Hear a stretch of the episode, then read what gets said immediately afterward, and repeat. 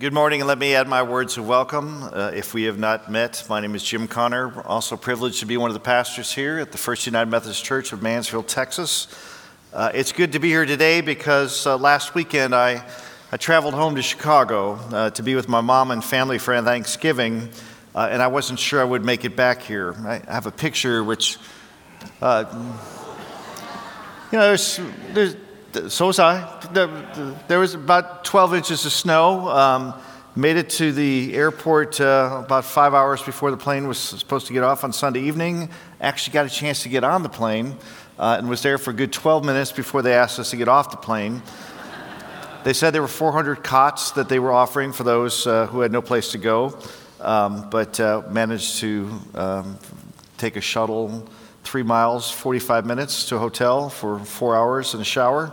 Uh, get back early enough to wait another eight hours. Uh, and this is, um, this is truly the art of, of modern science. Uh, that's de-icing. Uh, that very well could have been my American, pl- the American Airlines plane I, I jumped on. Um, but uh, when I was in Chicago, uh, it just reminded me of what I had learned there that icy is the easiest word to spell in the English language. I see why. I hope you could as well. Uh, I think that worked better on paper, but let me, let, me, let me try a little harder with these three Christmas puns. What's the forecast for Christmas Eve? It calls for rain, dear. We, ice to rain, here we go. Uh, what did the English teacher call Santa's little helpers? Subordinate clauses. and uh, finally, why did the doctor report? What did their doctor report after seeing Jesus in the manger? He said he's in stable condition.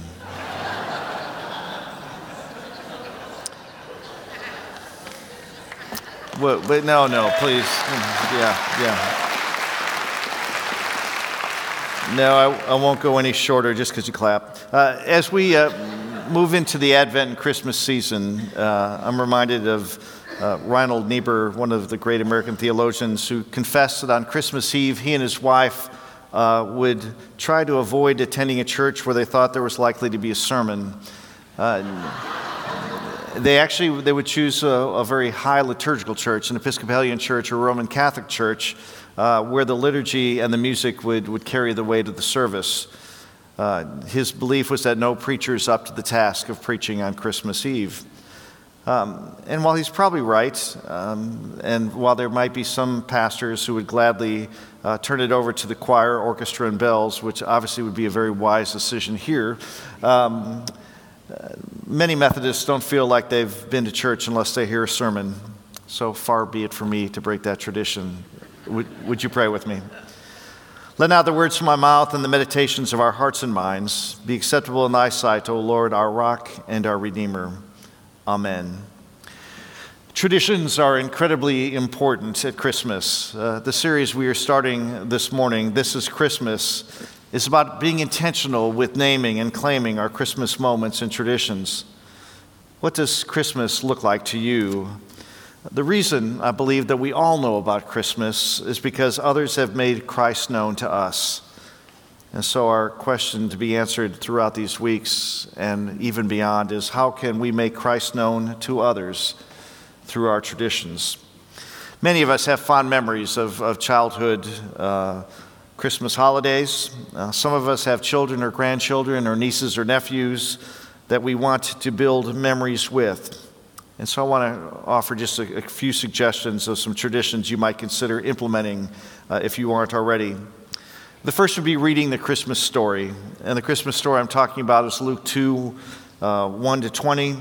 Uh, to read it on Christmas morning. Uh, you can pass it around for those gathered with you, uh, you can read it uh, yourself. I can tell you that, that for me, and, and it needs to be the Revised Standard Version or the King James Version, um, and the reason that's that way for me is because my, my wonderful grandmother, born 1903, uh, December 31st, Jenny Gertrude Johnson Stromberg, a Swede through and through, um, would read that scripture, uh, and she wouldn't read it, she knew it by heart. And when she started reading it, um, it was Christmas. And those words, in those days, a decree went out from Caesar Augustus that all the world should be enrolled. And this was the first enrollment when Quirinius was governor of Syria. And all, the, all went to be enrolled, each to their own city. And Joseph went up from Galilee, from the city of Nazareth to Judea, to the city of David, which is called Bethlehem, because he was the of the house and lineage of David, to be enrolled with Mary, his betrothed, betrothed who was great with child. It sounds a lot better than being pregnant. She was great with child. And while they were there, the time came for her to be delivered. And she gave birth to her firstborn son and wrapped him in swaddling clothes and laid him in a manger because there was no place for them in the inn. If you read that story, if you read those versions of that story, it is Christmas. It is that story which I think is, is written upon our hearts for those of us who, who grew up in, in, in, the faith, who grew up uh, going to one or multiple Christmas Eve services that wonderful second chapter of Luke, which tells it like it was. Uh, you can attend a Christmas Eve service or two or several of the 11 uh, that we have to offer here uh, at this church. But if you're not here, if you're not in town, find a Christmas Eve service wherever you are. Uh, we haven't cornered the market or, or claimed exclusive rights on meaningful Christmas Eve services. Those services are beautiful, they're sacred, they're wonderful experiences of God's gift of love to us. I know those services are that way here, and I'm sure they are wherever you will be, so find one. Uh, watch some Christmas movies. Um, by the way, the underlying event in all this is to do this together, okay? But uh, watch some Christmas movies. Uh, there are many Christmas movies you can enjoy. Uh, Die Hard doesn't count, uh, but, but It's a Wonderful Life counts double. Um, Handel's Messiah, if you haven't been part of that, uh, find a way to watch, listen, or to attend and participate in a performance of this incredible gift of music, uh, which will actually be on the 9th here in our sanctuary. Uh, attend a Christmas pageant. Uh, there's something ador- adorable and wonderful about seeing our children dressed as Mary and Joseph and angels and shepherds and wise men and cows and sheep and uh, all kinds of other animals. And while there's competition to, to have those lead roles um, at a church our size, where there are plenty of people, uh, we expand the size of the flocks of sheep, the shepherds, the angels, so everyone has a part. The best part of those often is the, the children who go off script or go wandering uh, around the sanctuary. Uh, they make for some wonderful memories. And if you can't be at one of the, the pageants uh, in person, pick up a copy of Barbara Robinson's The Best Christmas Pageant Ever. Uh, it'll make you smile. Uh, Christmas decorations, another tradition. It's never really been my area of expertise. I was uh, kind of a, a, Ebenezer Scrooge. I really put up a Christmas tree two days before Christmas, took it down shortly thereafter. Uh, wasn't big on the ornaments, put up lights. Uh, but I've changed. Um, and, uh, and so go at it. Uh, hang your tree and your lights and your ornaments and your wreaths and um, put your stockings up on, on the chimney. but don't get carried away.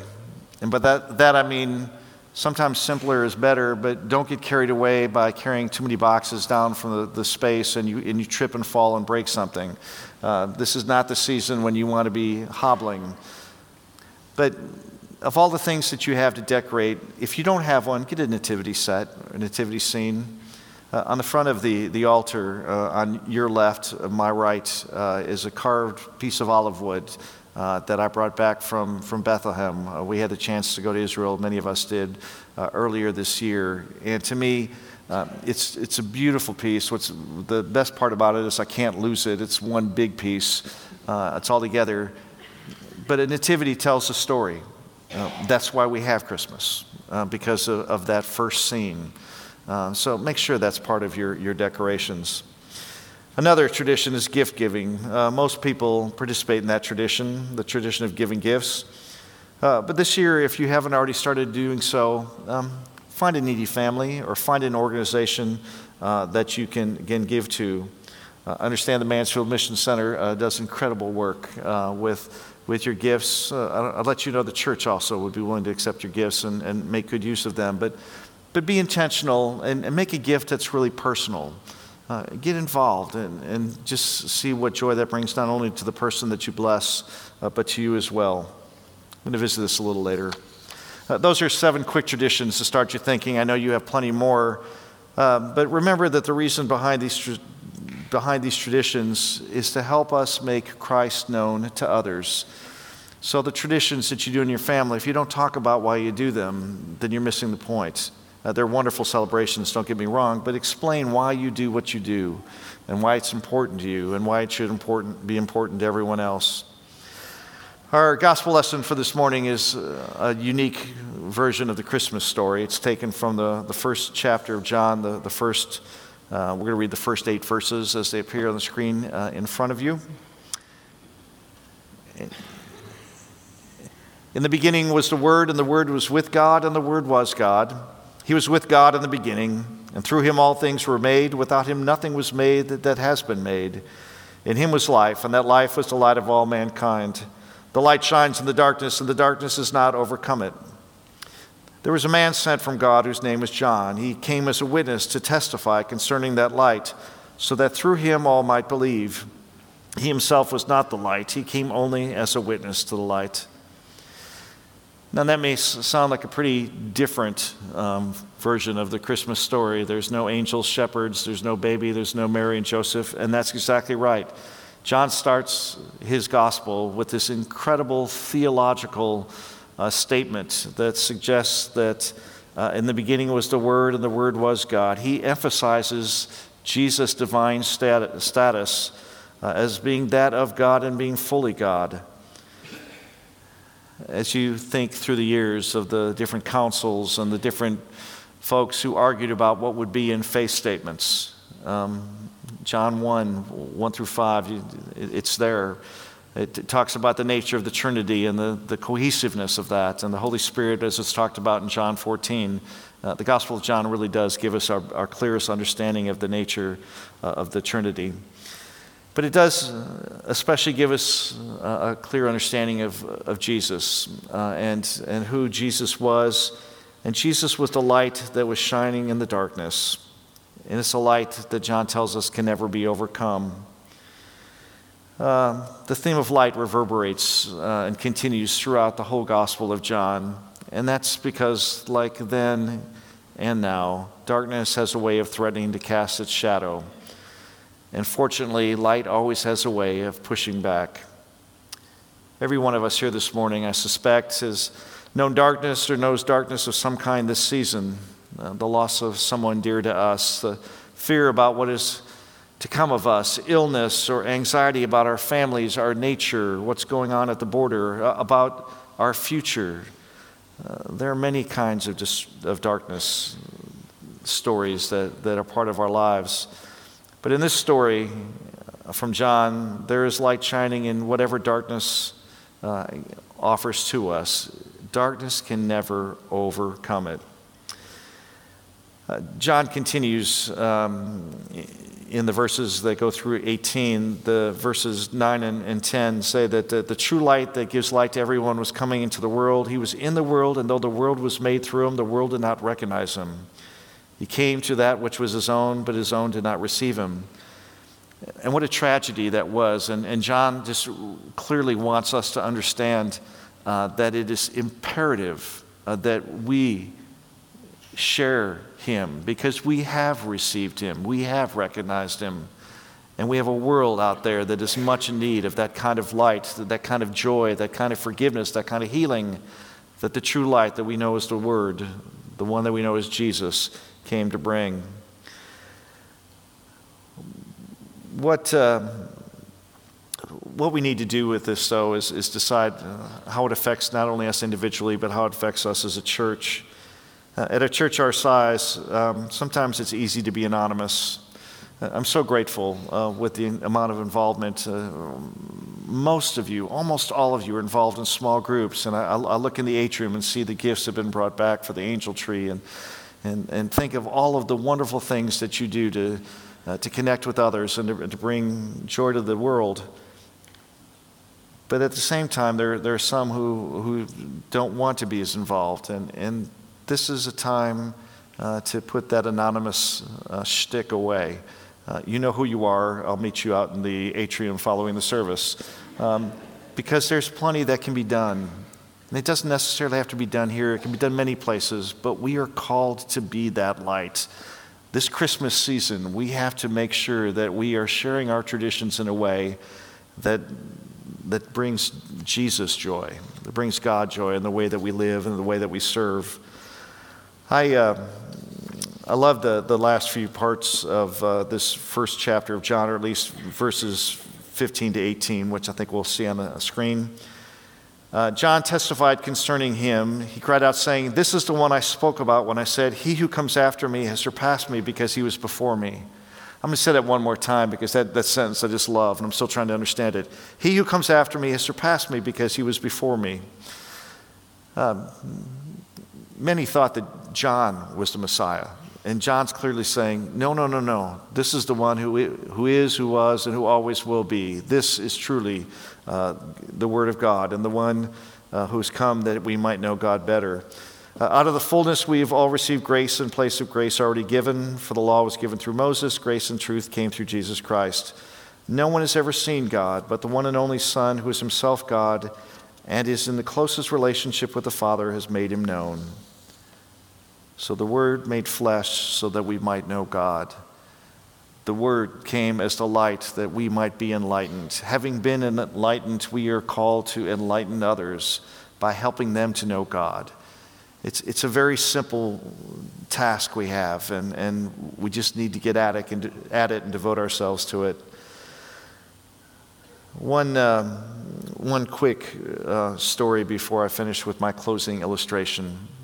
Um, Frederick Buechner, uh, a great writer, uh, was working on a book, and he went to a worship service where George Buttrick, the, the great preacher, uh, was preaching, and he was looking just to kind of get his mind cleared. And Buttrick said something which really changed his life and his way of looking at Christmas. Um, and this was 60 some years ago, but I, I think it still uh, speaks to us today. Buttrick uh, got up in a sermon uh, and said that he had been um, um questioned by a, a, a wonderful, well meaning parishioner the week before as to whether he was going home for Christmas. And Buttrick, in the next week's sermon, said, He asked me, Are you going home for Christmas? And Buechner remembers that as Buttrick repeated the question, he did it in a way that brought tears to, to Buechner's eyes, and it made it almost unnecessary for Buttrick to even answer the question, which was actually that home, finally, is the manger in Bethlehem, the place where at midnight even the oxen kneel. And so, my prayer for each and every one of us is no matter what city you are in, no matter where your journey takes you between now and December 24th and 25th, is that you are on a journey home, and that journey is towards the manger. Uh, getting back to, to gift giving, um, this is an illustration that, that has always touched my heart, and, and I hope it will yours as well.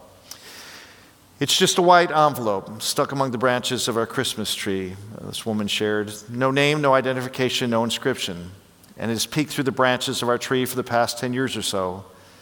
It all, became, it all came about because my husband Mike hated Christmas.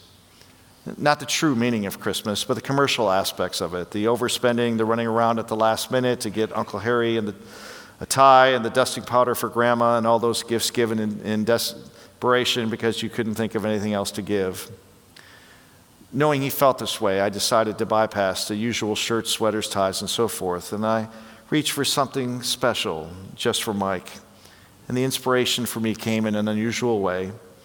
Our son Kevin, who was 12 that year, was wrestling at the junior level at the school he attended. And shortly before Christmas, they had a non league match against a team sponsored by an inner city church. These youngsters, dressed in sneakers so ragged that shoestrings seemed to be the only things holding them together, presented a sharp contrast to our boys in their spiffy blue and gold uniforms and their sparkling new wrestling shoes. And as the match began, I was alarmed to see that the other team was wrestling without headgear. We ended up walloping them. We took every weight class. And Mike, seated beside me, shook his head sadly and said, I wish just one of them could have won. They have a lot of potential, but losing like this could take the heart right out of them. You see, Mike loved kids, all kids, and he knew them, having coached Little League and football and baseball and lacrosse. And so that's when the idea for the present came to me. That afternoon, I went to a local sporting goods store and bought an assortment of wrestling headgear and shoes and sent them anonymously to, anonymously to the inner city church.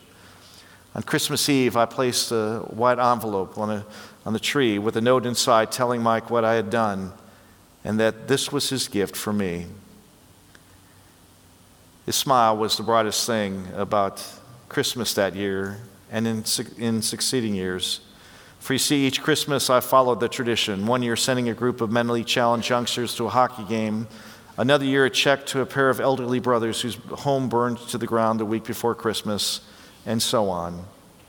That envelope became the highlight of our Christmas. It was always the last thing open on Christmas morning, and our children, ignoring their new toys, would stand with wide eyed anticipation as their dad lifted the envelope from the tree to reveal its contents. As the children grew, the toys gave way to more practical presents, but the envelope never lost its allure. And the story doesn't end there.